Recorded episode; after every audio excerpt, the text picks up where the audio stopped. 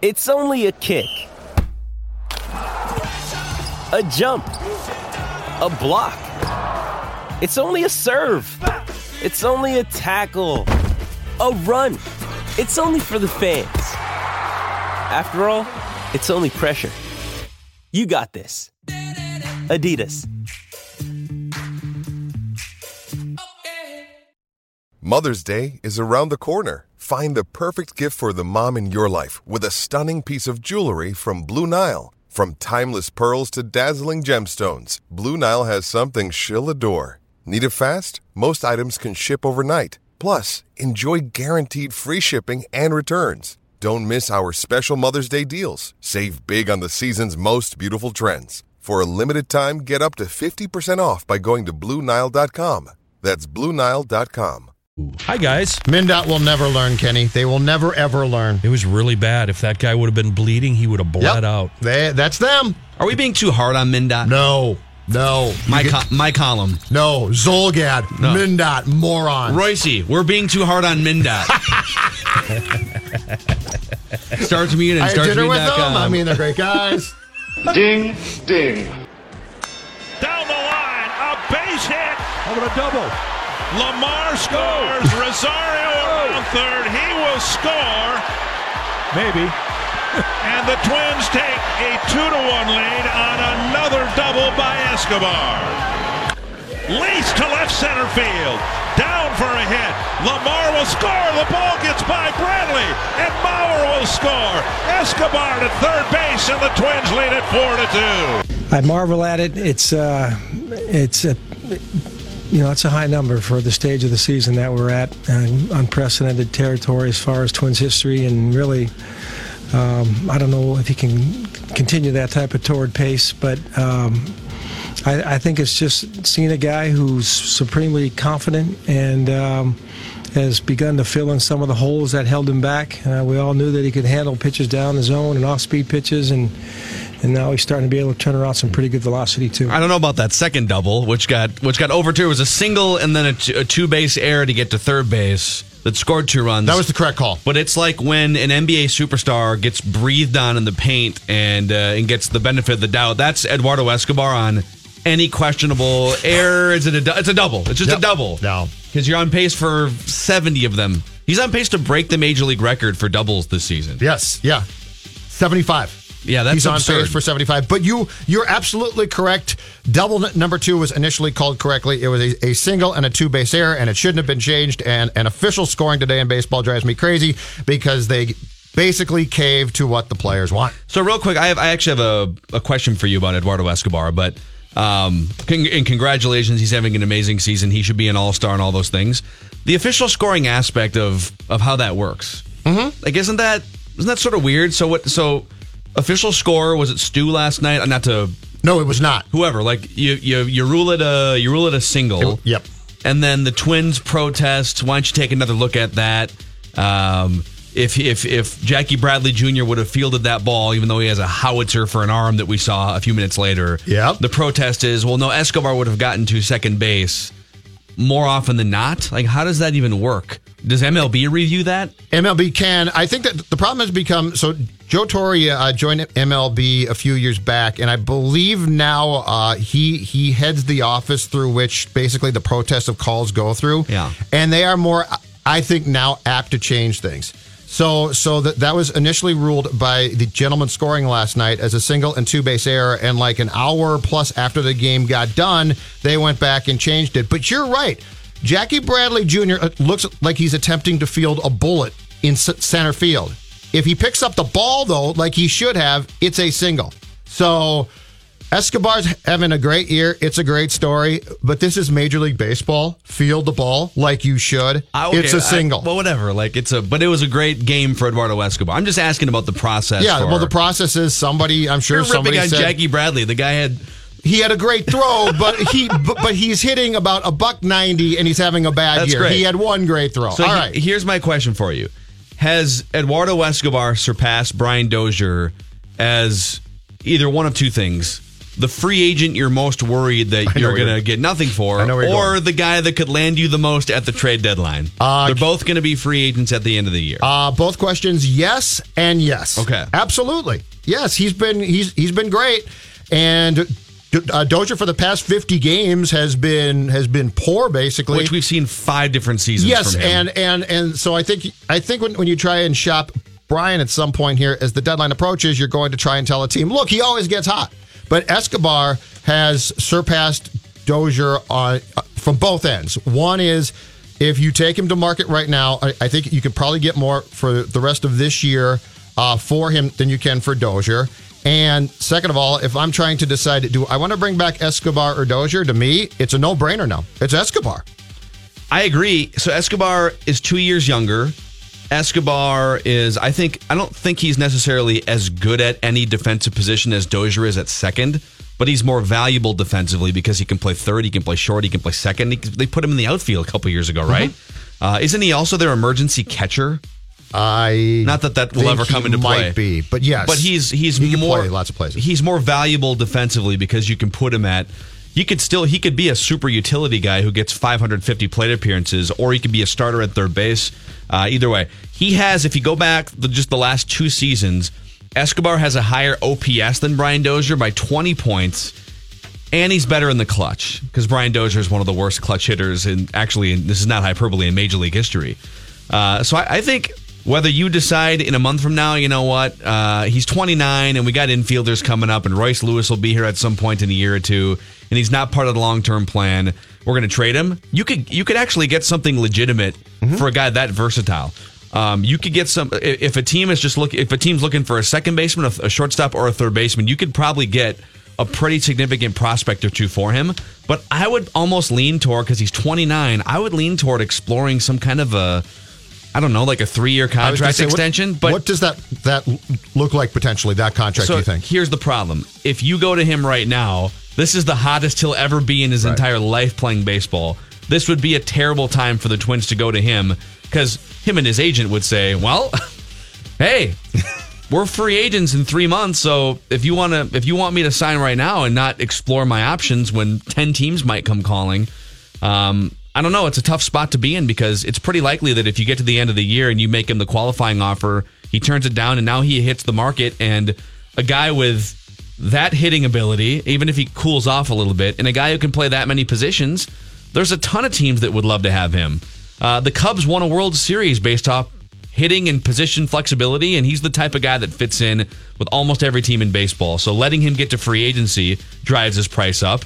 Paying him while he's scorching hot drives his price up. Yep. So it's a good. I mean, obviously, the best case scenario would be some of these other players snap out of it, come back healthy, and the Twins go on a run, and they can get to the playoffs with him this season. But the fact that we're talking about him in this light is pretty amazing compared to what we thought he was like four years ago. Yeah, and who who would, would have possibly thought that going back into that would trade with, with the uh, Sox a few years back that this would be the guy that, that we would be uh, discussing it, that it would be because we thought to ourselves, okay, you traded Francisco, you got a pitcher back. This pitcher might be decent. He of course was not. And Eduardo Escobar, you're like, oh, okay, it's a utility in- infielder who will be here for about two years. You never would have thought that this would be the linchpin to that trade for Yeah, the you- Twins, and he has been. And I think, and you saw Terry Ryan in the press box. Was he scouting for the Phillies or I think he something was, last yeah. night? Um, and I don't even know if you asked him. Obviously, he saw something in Escobar, but if you asked him, is this going to be one of the better hitting infielders in baseball in about five years? I don't even think he would have said yes. You could make a strong case this season with Josh Donaldson banged up and and getting older. You can make a really strong case. Eduardo Escobar is the second best third baseman in the American League. Jose Ramirez with the Indians is on a different planet. That guy has emerged the last two or three years. But I don't know if there's another. Like, I would take Alex Bregman long term because the guy's, what, 23 years old or 22 years old. But as far as just this year, the next three months, How he's played. you can take any third baseman in the American League. You're going to take Jose Ramirez first. If I could guarantee Josh Donaldson healthy and playing third base, I'd probably still take him. yeah, but he hasn't been. You're right. But like Matt Chapman might be in that conversation. I mean, Alex Bregman is going to be in that conversation, but Eduardo Escobar is too. That's where we've gotten here with Eduardo Escobar. That he's the third baseman What- we're talking about, not Miguel Sano. What did you think last night when you saw that Chris Sale was going to be facing a l- lineup from the Twins that um, five through nine went Grossman, Adrianza, Mater, Garver, and Ryan LaMarre. I thought Carnage. And actually, it kind of was Carnage for the guys that you expected it to be Carnage for. But the Twins have Joe Mauer getting plunked by pitches and, and the Eds. So the, the Twins should have two All Stars, right? They should have both Eds should be in the All Star Yes. game at this point. Yes.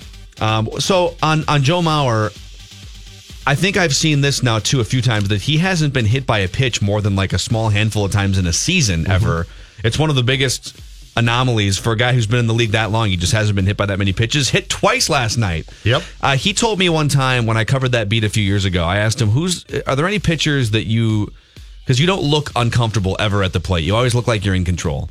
And I said, "Are there any pitchers that you actually get up there and you feel physically uncomfortable facing?" And he said instantly, he "said Oh, Chris Sale, because Chris Sale if is throwing 100 miles an hour, is like six foot seven or whatever, and is throwing from sort of three quarters behind your head. That delivery is weird, yeah. and it feels like the ball is going to hit you, hit you, hit you, and then all of a sudden you have to, you know, it's coming across the plate. Yep. I think that's why he squared around. I don't think he's getting the bunt sign in that situation. I hon- honestly think he just has a really hard time picking up the ball and making contact. Mm-hmm. Uh, and so I don't know, but interesting game last night for the Twins. I just recall eight years back when, when Joe went, went to bunt, I think it was against Cleveland at Target Field. We all were apoplectic, absolutely apoplectic. And Joe can now attempt a bunt, and we don't even flinch about it. we don't care anymore. We just say, hey, over it. whatever, Joe, do At the what you time, we still thought he was the MVP who hit 29 Yes. bombs in five months. and now we're past that. Ding. Pass rush coming. And Rodgers, a perfect throw and simply dropped by Martellus Bennett. It would have been a first down, and Rodgers is hurt. He took a big hit at the end of that play just as he got it out, and it looked like he might have landed on that right shoulder. That's Anthony Barr. Shoulder, right elbow. We play that clip because last night, uh, at, at the end of the Kiss Cam feature at Target Field, we had a proposal. And the young man proposing to his gal was wearing an Anthony Barr jersey. to which I tweeted, to which I tweeted right then, we just had a proposal. It came from a guy in an Anthony Barr jersey. She said yes. I have no words. Now, for the first time ever, I ordinarily get tweets back in that case saying, yeah, it's, you know, I don't know. I mean, 28,000 people or so there. Uh, proposing on a big scoreboard is weird because we, we always see the, the, the one or two a year where I don't know that there is a rejection of the proposal, but there's definitely that look on the gal's face of, are you really doing this? Yeah, she can't say what she wants to say Yeah. because there's people staring at her, and you don't want to dunk on your guy like in front of twenty thousand Yeah, people. And it's embarrassing. Sure. So so but anyway, Heather tweeted me back immediately. I don't understand the seemingly collective dislike of proposals by beat writers. I get that they feel repetitive to you because you're at the ballpark all the time, but you get to be at the ballpark all the time. Most of those couples don't, and it feels special to each of them. Now, first of all, I'm not at the ballpark all the time. I'm there quite a bit. You're there more often than But most second, people. But second, that's of, fine. But second of all, yeah, that's fine. But second of all, this was the first time that I, I actually got some people tweeting back. Well, if people want to do this, it's. I still find it to be very uncomfortable that people propose on a giant jumbotron. I've just gotten to the point where I think it's hilarious. Uh, the Boof Bonser A's jersey guy is still the number one Yeah, ranked yes. proposal failure. This is this is now five or six years ago, and uh, he was attempting to from like the top row of the third deck in the outfield. You could see like you could see the sky. You know, like he's proposing, trying to jam this ring on her limp finger as she stares a hole through the back of his head. Uh, did the was the soul, woman was the woman receptive to the Anthony Barr jersey? I think she was. Yeah. okay. So I think it's going to work out fine for now. So you might say he I think uh, it- sacked the new spouse. Uh, go right ahead, boys. I don't think you'd say that, actually. Go right ahead. Dave, Okay. what would you say, Dave? I wouldn't say anything. I would say it's a great thing, and it's not up to them to make you comfortable in the press box, Judd. I am. Listen. I love how like everything It's all revolves about you. around you. It really Yeah, does. of course it does. I, I'm uncomfortable watching your happy moment. That's what you're saying. That sounds like a problem to flush out in therapy. Actually, yes. Here, here's it's because you didn't have a real proposal. Here's the conclusion. that's true. Here's the conclusion I came to. I came to the conclusion that if guy has alerted girlfriend to what he's going to do, and they're both like, "This is going to be great," then it's fine. It's always the uncomfortable guy who thinks, "Well, this will work for sure." She likes baseball enough, or I love baseball. This is going to be a, a good idea, and then as you, you said, Phil, you get that moment where she stares through your soul as if to say, "This is the worst idea of all time." I think if you're on the same page, I think if you've if you've tipped it off to what your plan is, then it's fine. It's when you think it's going to be this great surprise, and she's like, "Are you serious?" This is also coming from a guy who bought his wife a ring and then told her not to wear it to a party that night because I was he didn't want to be 22 asked I was questions 21 about years. it. I was 21 years old. Leave me alone. I was 21. I'm 48 now. It would be much different. You were embarrassed. Why it were would you be embarrassed? much different. It would be much different. You were embarrassed to show off. Well, because I was going to have to answer all the questions about it, and I didn't want to, and it was New, New Year's Eve. I mean, it's a law. It's there was a lot to it. I was young though. I was young. I was dumb. I was dumb. I My God, want to have there, but for the grace questions. of God, go I. I could have proposed on a stadium scoreboard, and now I would be looking at myself like you, dummy. If they had, so they had the jumbotrons at the Metrodome in the early '90s. I was but they on were very like with mini Dawn. jumbotrons. It was but nobody proposed on those things. I No, no, no. I think Proposal Cam uh, came along because I know I, I did a story, a day in the life at Target Field for the Star Tribune in uh, like 2010, and I did a story. Uh, from the scoreboard ab- about how they operate it and w- when they show replays and when they don't. Yeah. And at that time, I believe it cost 100 or, a, or 150 bucks if you were going to propose. So you called the twins, Wow. you sent them a check, you paid for it, and then they would say, okay, you know, gi- give us your seat location, and so it would it would actually cost you. But Dawn and I were on the uh, uh, scoreboard at the Metrodome one time, early '90s, black and white. But the worst part is, we had been fighting before then. Black and white. I don't think it was There had been- black and white. Yeah, black and white. Left field scoreboard was black and white.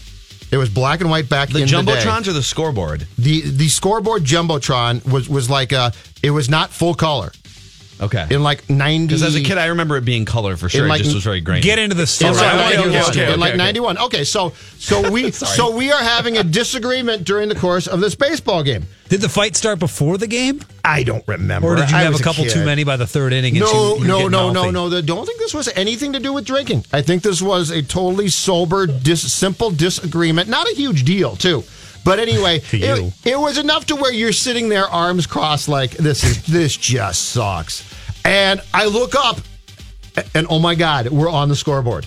So here you've got these two at the time kids Did on the scoreboard.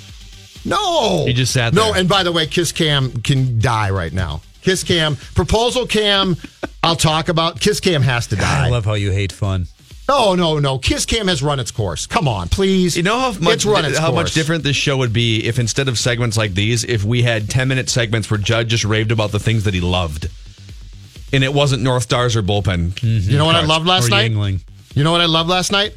I love the fact that for for the first portion of that baseball game, I thought I was going to see something in baseball I had never seen and actually want to see a perfect game. I thought Chris Sale had the he had the I stuff. thought you were gonna say a woman punching a Not a man in an. Anthony Barr jersey. well, that would have been fine too. But I I thought put the ring on, by the way, first to do a little extra damage. Put that ring on, Oh, I and, like what and you're then saying. wind up and deliver the. I like what you're saying. Yeah, Kiss Cam should just die. Go away. Sick of it. This uh, opening bell has been brought to you by Judd's Angst by Judd there's, Zulgad. there's a lot there to unpack. Morality police. It's I'm with you. 48 years. I'm with you on the anti uh, proposal thing, though. Mostly, it's just not. I- It's not because it bothers me. I just think, for the woman's sake, this is a very special moment. Okay, and unless you think she envisioned it happening in the third deck of a midweek baseball game when two teams are dragging through the dog days of summer Yeah. and, and your man has an Anthony Barr jersey on with cargo shorts and mandals and socks, that's where I come I, from. you know what? I do think if it's worked out and you're on the same page, it's absolutely fine then. I'll back off then if it's worked out. But don't surprise her, guys. Uh, should the Minnesota Wild be in on a star player in his prime who appears to be on the trade market? Let's talk about that when we come back. Lindsay Whalen in about 45 minutes. Dan Hayes on Twins. Let's talk about Chris Lindahl real estate here for a brief moment. They made the big announcement a few weeks ago. It's the same team, the same relentless push to bring a fresh approach to the industry, and the same generous spirit of giving back to the community. But now, Chris Lindahl and his team have full ownership of their innovation path. It's called Innovation Independence, as Chris is coining it. It's now Chris Lindahl Real Estate. They've planted their flag as Minnesota's hometown independent real estate team. I worked with Chris and his team for the sale of my condo about a year and a half ago. Honestly, it was it hit the market. They helped me stage it. They helped me go through all the necessary uh, checklist items, and then they tapped in to an exclusive group of targeted home buyers. We had an open house. It went on the market at noon on a Saturday. Full price to offer within three hours. I was shocked. I thought for sure this is going to be on the market maybe for a few weeks. What if it's on the market for a couple months? You will find the same experience. Attention! Radio alert. Mackey and Judd now continue on E 1500 ESPN. Panarin's got it for the Blue Jackets. Down the left wing and across the line. Panarin trying to cut in. Scores!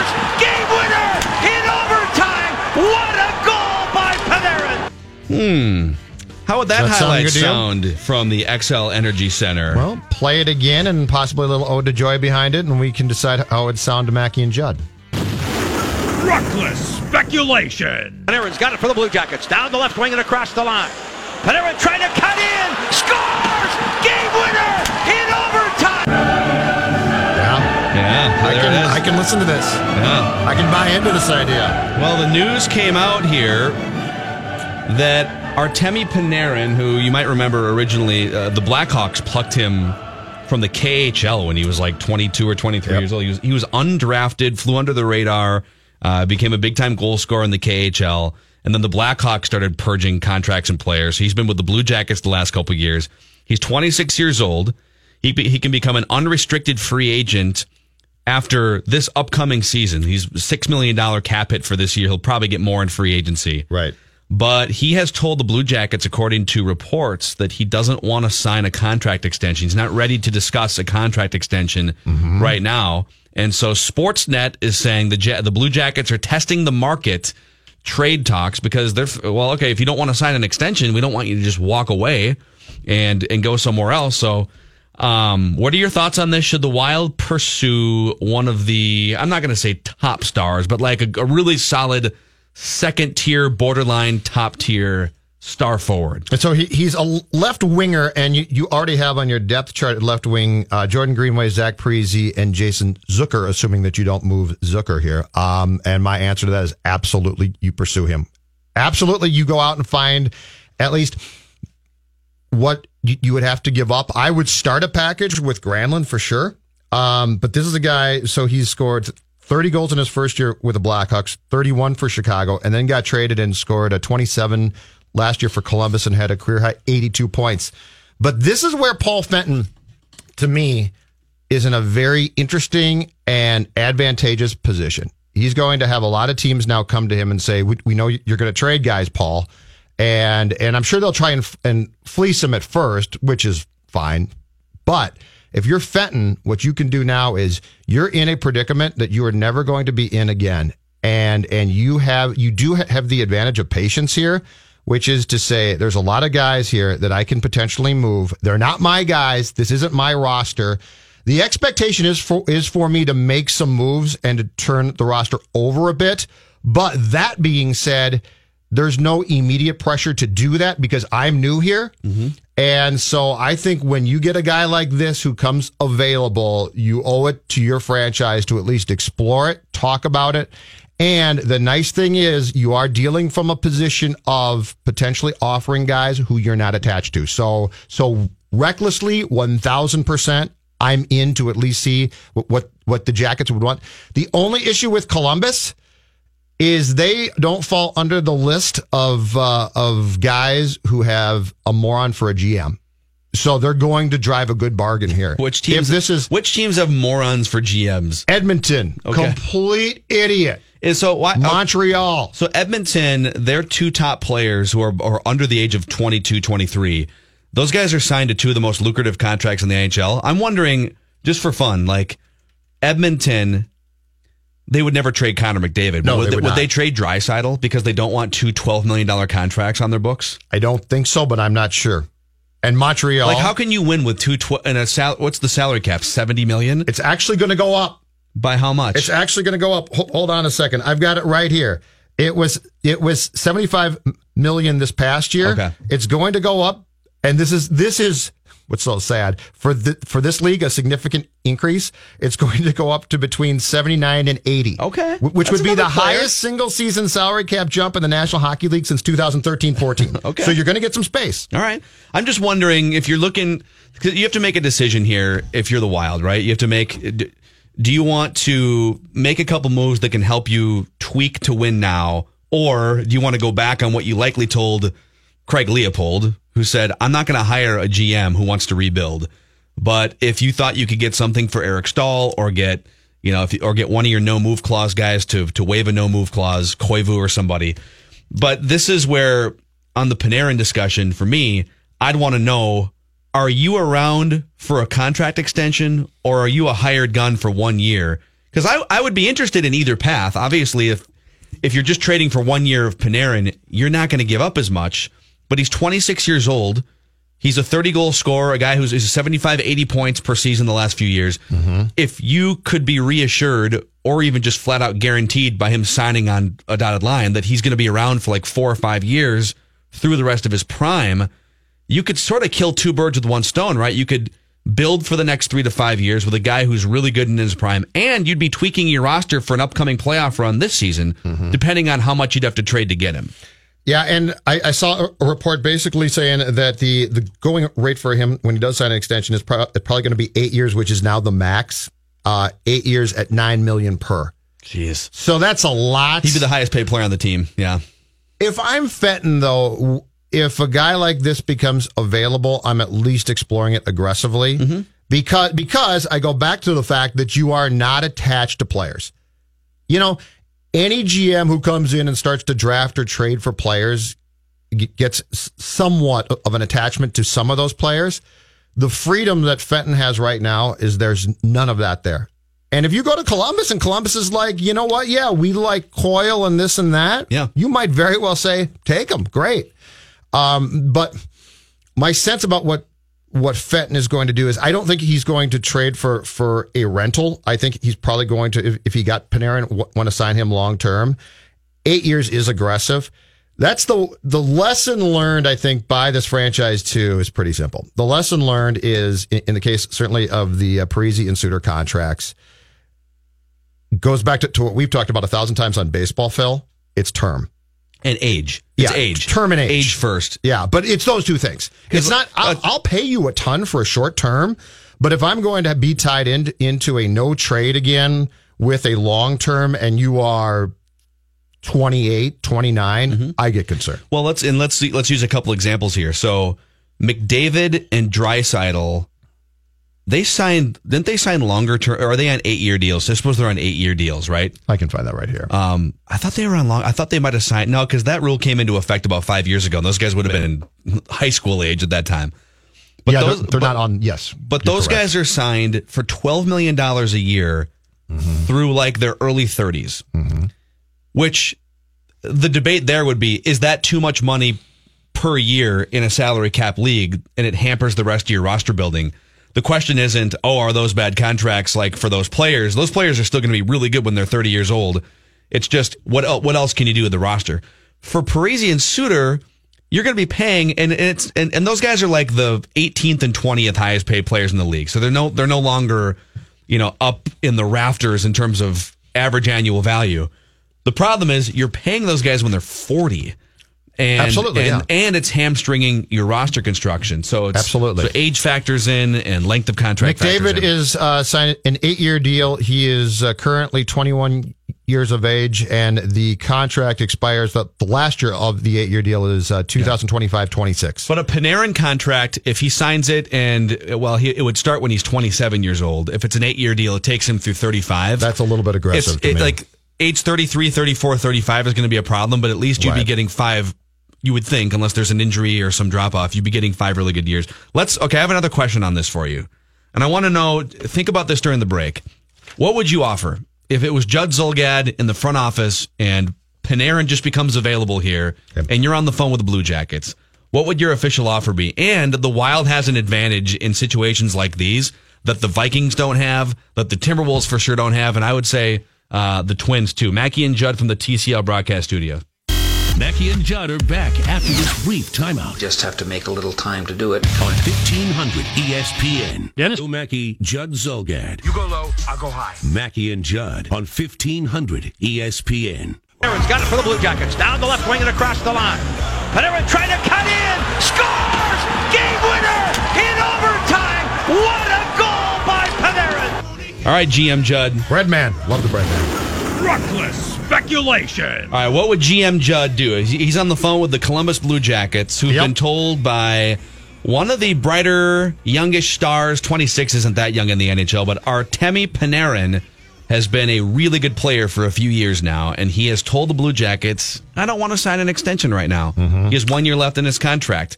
My ears would perk up if I'm in that wild front office. Oh, we're looking to make some tweaks to our roster, and here's a really good player. Here's a major tweak we can make. Yes. So, what would you offer in that phone conversation? Uh, I start any offer uh, to the Columbus Blue Jackets with uh, Granlund. I think Granlund. I Granlund's the the type. same age, right? Yeah, and Gran, and Granlund is the type of player that I think a lot of teams are going to be like, if we got him, it, it would be different, and he would consistently be great. Because when Granlund's good, he's fantastic. I mean, he's unbelievably skilled. Uh, so, and, and I'm pretty convinced that he is definitely not a playoff player. So, so the tighter games get, the less he becomes a a useful, consistent player. Do we know if Panarin is a playoff player? I mean, Let me see, I can Columbus has gotten bounced in the first round the last. No, but he played for the. Blackhawks for two years before that, and uh, and I believe he was on their teams that had playoff runs. So I could find that that out. But I, I, while you look that up, I can definitely see why he wants out because Columbus is kind of a disaster franchise. I know they've been to the playoffs the last couple of years, but they've never won a playoff series. They came in at the same time as the Wild. They've never won a playoff series. Only four playoff appearances in 18 years. Uh, they're they're also in terms of just arena vibe and hockey community. They're always bottom five, bottom eight in attendance. And so if I'm him and I'm looking around saying, all right, I, I'm probably only going to get one big contract. I don't know if I want to do it in Columbus, Ohio for the next almost decade. I believe if you, I believe if you look, the, the Blue Jackets the last two regular seasons have been pretty good. But he, here's the problem: Torchetti coaches them, and he is a complete raving lunatic. So, or Tortorella. So he is. I think he's the type of guy, very, very Thibs like. Hmm. Tortorella's very Okay, well, so you'd offer Granlund. So I would offer Granlund and uh, to just go back on uh, uh, Artemi's postseason. 2015-16 played in seven games for the Blackhawks in the playoffs, had seven points, including two goals. Uh, 2016-17, it was only four games and an assist. But last year in Columbus, 2017-18 playoffs, six games, two goals, five assists. So the gamble, pretty good. if you, because I, I think you, you wouldn't just be able to call and say, "We'll give you a first round draft pick." Well, there's a bunch of teams that would give up a first round draft pick and more for a guy like Panarin. The gamble would be if you traded, and, and they're both in their mid twenties. If you traded Mikael Granlund for Artemi Panarin, you you'd essentially be gambling that that Granlund's not going to get better.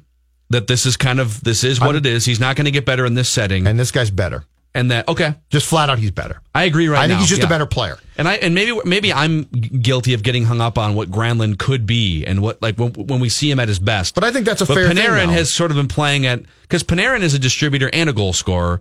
Granlund is mostly a distributor who sometimes will score goals in spurts, but never to the same level as Panarin. And and I, I think what we've seen certainly in the last two years in the playoffs with, with the, the Wild going out in the first round both times is Granlund, and he was hurt two years ago, but he also sort of disappears now. So I think in this case you're, you're talking about an upgrade. So I start with Granlund.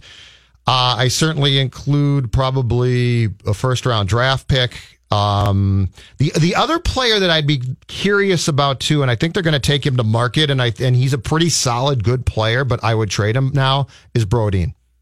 Now I'm not I'm not saying that I would include all of those things in a trade with Columbus. Like if you could trade but Brodin for Panarin and keep Granlund, don't you think that'd be ideal? and I would definitely be I, I would definitely be in, interested in in if a team I would probably put both those players on the table, but not offer them in the same package. Mm-hmm. And say if you want a defenseman, this guy's good. The only the only thing to go back on Fenton though is is my guess is the one thing he's thinking is if I'm going to make a major tweak like this, uh center is a position of need here. Yeah. And this is a left wing. So I do wonder if he would probably withhold his best uh, trade assets for a potential trade for a center as opposed to a wing. But Yeah. this is still this is still worth calling about. Yeah, when something like this pops open and you're looking to shuffle your Now- roster and, and have a new GM, this is very interesting. Now let me tell you where opportunity was lost here. Reckless speculation. Uh, Collar and I discussed this on Saturday. This t- this trade took place on Friday, and this is where you have to take advantage to that small of that small group of GMs who are idiots. Okay, I love that. The, But I mean, I love that the NHL is like a fantasy league. football league where all right, we got twelve guys and those my two college buddies over here. they used to be in baseball, but they used to be in baseball. They're just gone now. Yes. Baseball got smart. I mean, the Twins actually fell prey to some smart GMs a couple times. Yeah. in dealings. So so this is something that that used to be way more commonplace in sports, which is off-season trades made by anxious GMs who aren't that smart. And hockey still has a few. Montreal and Arizona Friday night. Alex Galchenyuk, who is a center who was moved to wing by by the Canadiens, traded for Max Domi, who is Ty's son, and so he's got a name. Max Domi last year, just to give you an idea, So is this the case for why Montreal has a bad GM? this is, but th- this is the type of trade. If you're Fenton, you've got to be on the horn to Edmonton to Montreal, saying, "Let's make deals." Yeah. No, no, let's make deals right now. Max Domi played in every game for the Coyotes in 2017-18 and accumulated nine goals, 36 assists. Right. We although we we saw how that worked out. If you pick the right players, how it can work out Sure. for Las Vegas, for instance. Sure, it can, but Galchenyuk also played in every game for the Habs in 2017-18. He had 19 goals, 51 points. He did not have a good year, but he is a guy who Montreal has decided he is a center who Montreal has decided can't play there, and so they bailed. I, I think the Coyotes have al- already said that they're going to move him back to that position. It's a great gamble of a trade if it works, because that is the position among them that is so hard to find. So these are the type of trades that if you're Paul Fenton, you try and make. Yeah. You desperately try and make because if you can trade a guy who you deem on your on your roster to be okay but not great, and a team has soured on a player who is actually still potentially pretty damn good, this is this is the opportunity that presents itself in hockey that probably does not in sports like baseball and basketball that much now. Yeah, that's, if at all. That's interesting. Uh, well, another advantage that the Wild has that for sure the Twins and the Wolves don't have. Vikings could, could go either way. I don't think this is much of an issue in football, but hockey players seem to actually view Minnesota as a worthwhile destination to play and live. If you go around the NBA and say, "All right, uh, Kevin Durant, you're a free agent. How do you feel about the Twin Cities?" He'd be like, "What?" Yeah. Uh, I know I lived in Oklahoma City for a while, but at least I don't have to, you know, wear nine layers to walk outside in the middle of the NBA season. In baseball, a lot of these players are from Dominican Republic, they're from Venezuela, they're from Puerto Rico, they're from warm weather climates, or they played college baseball in, in southern SEC Pac-12 schools. And so, not that they would ever, you know, refuse to sign with the Twins, but weather plays a role and climate plays a role. And the NHL free agents and trade candidates like Panarin's from from the Soviet Union. A lot of these guys are from Russia, they're from Canada, they're from Finland. They played college hockey in Minnesota, in Boston. Yeah. And and in fact, you'd be you'd be upgrading weather-wise from some of these places when you go to the Twin Cities. So a built-in advantage for the Wild is that you don't have to sort of cower in fear when you say, "Oh, yeah, you want to come to Minnesota and play." I mean, there's seven teams in Canada or whatever, six teams in Canada uh, that are smaller. Well, Toronto's a great city, but um, it's just a much more appealing destination. So you don't have to be worried about let's trade for Panarin and then hope to God that he's okay playing no. in Minnesota. He would. The guy's from Russia. It's not a problem here. yes. Well, So- guys like it here because they they also I'm, ho- hockey players talk about things like how's the ice there For sure. The X has good ice. Okay, I want to play yeah. there. You can stumble into a lake if It's a you want, different yeah. sport. It's it's completely different and. And you've got guys who are from here who tell players it's great here. Yeah, I mean this this is in some ways for not not all players, but a lot a destination Mm-hmm. type of place. And that's where to go back to what I said before, that's where if you're Fenton, you have a huge advantage right now, which is the patience of saying, I can make any deal I want. I've got a roster full of guys I'm not attached to, and I've got a lot of players who probably see this as attractive.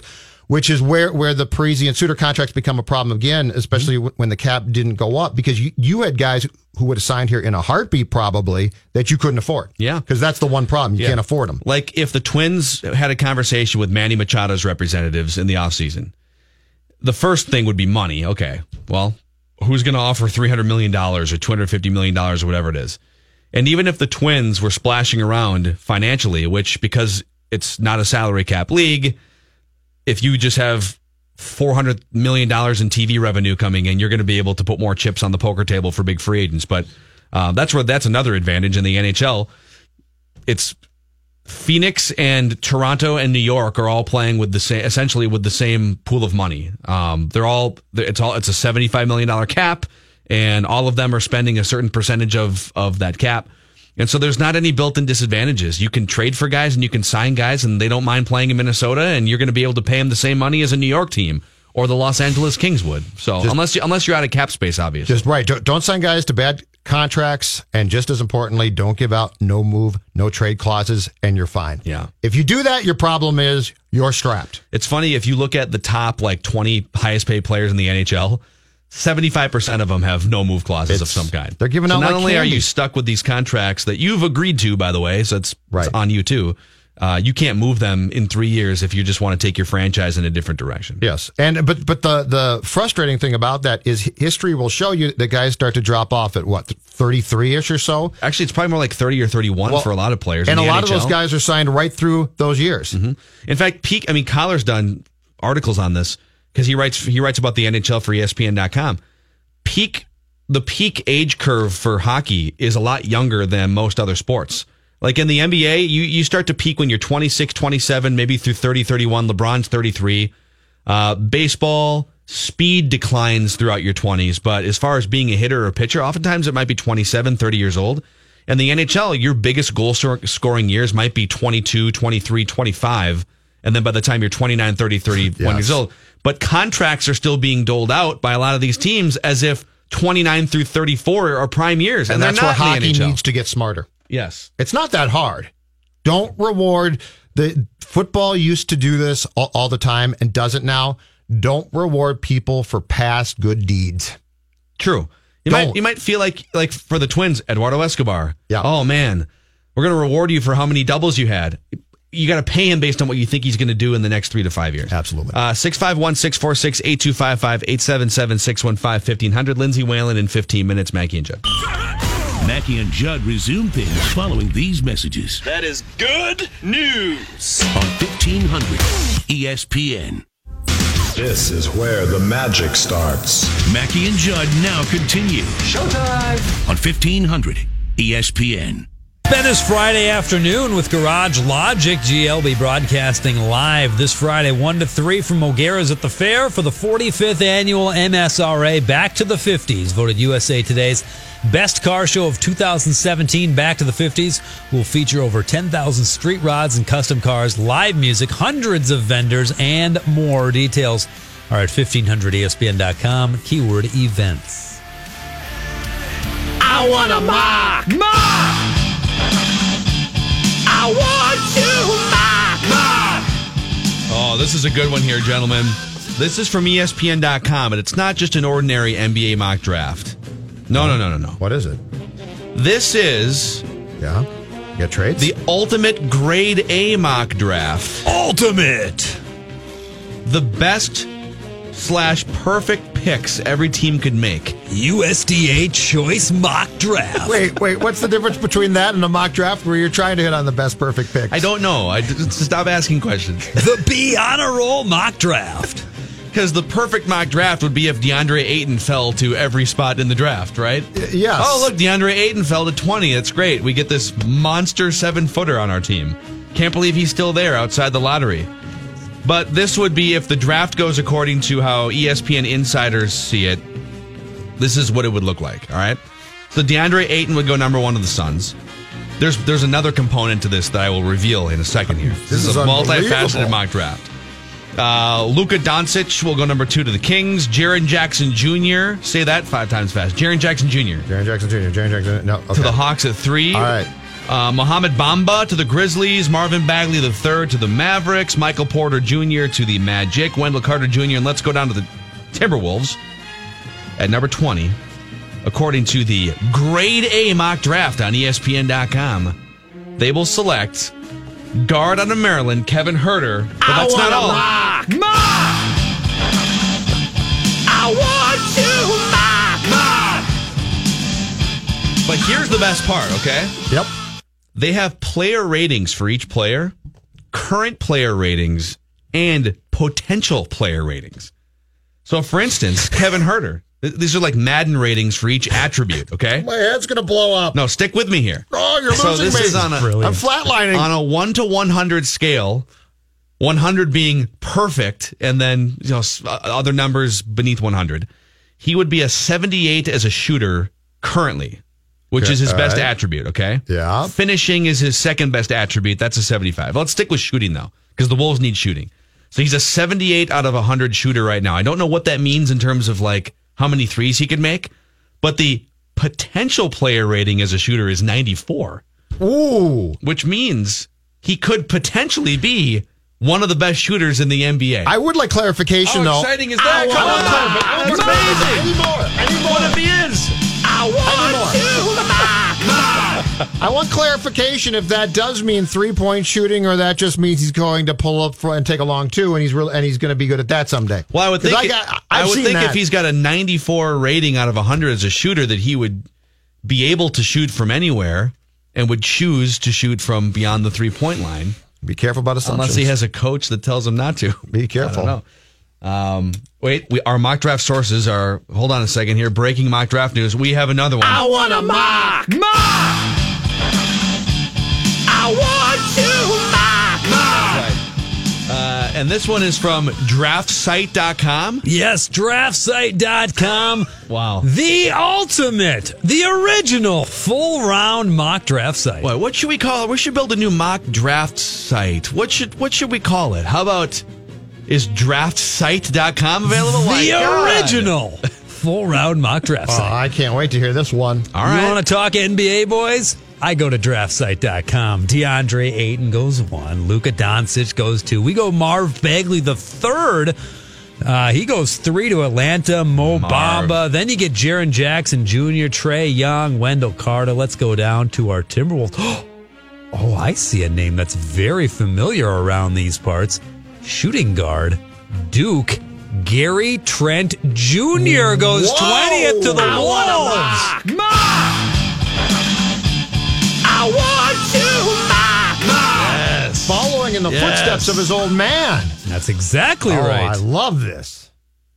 But that's only the first round, right? We've got more rounds. Let's crank the music back up. They probably got seven rounds despite the fact the draft only goes two. no, no, they are straight, straight to the point. Wow, straight did you know. Gary Trent Jr.'s potential as a shooter, according to the grade A mock draft, is 98?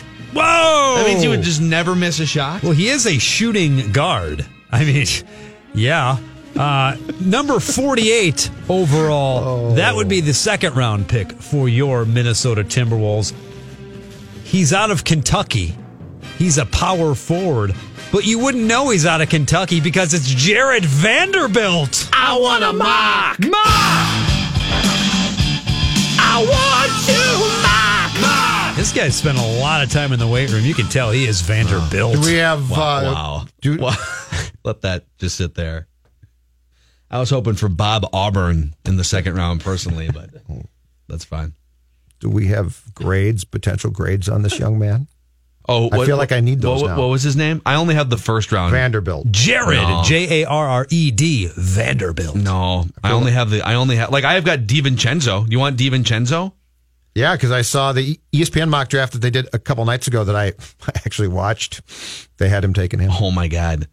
You know that his best attribute, according to the Grade A mock draft potential rankings, his best attribute is great. perimeter defense. DiVincenzo Oh, is for oh, yes. sure going to be a Timberwolf. Let's get oh, a Tom hand would in have read this somebody's article. face. Rotate DiVincenzo. Speaking of perimeter defense, Lindsay Whalen will join the show when we come back. The Mackey and Judd Show will continue in a moment Happy? Yeah, happy. on E 1500 ESPN.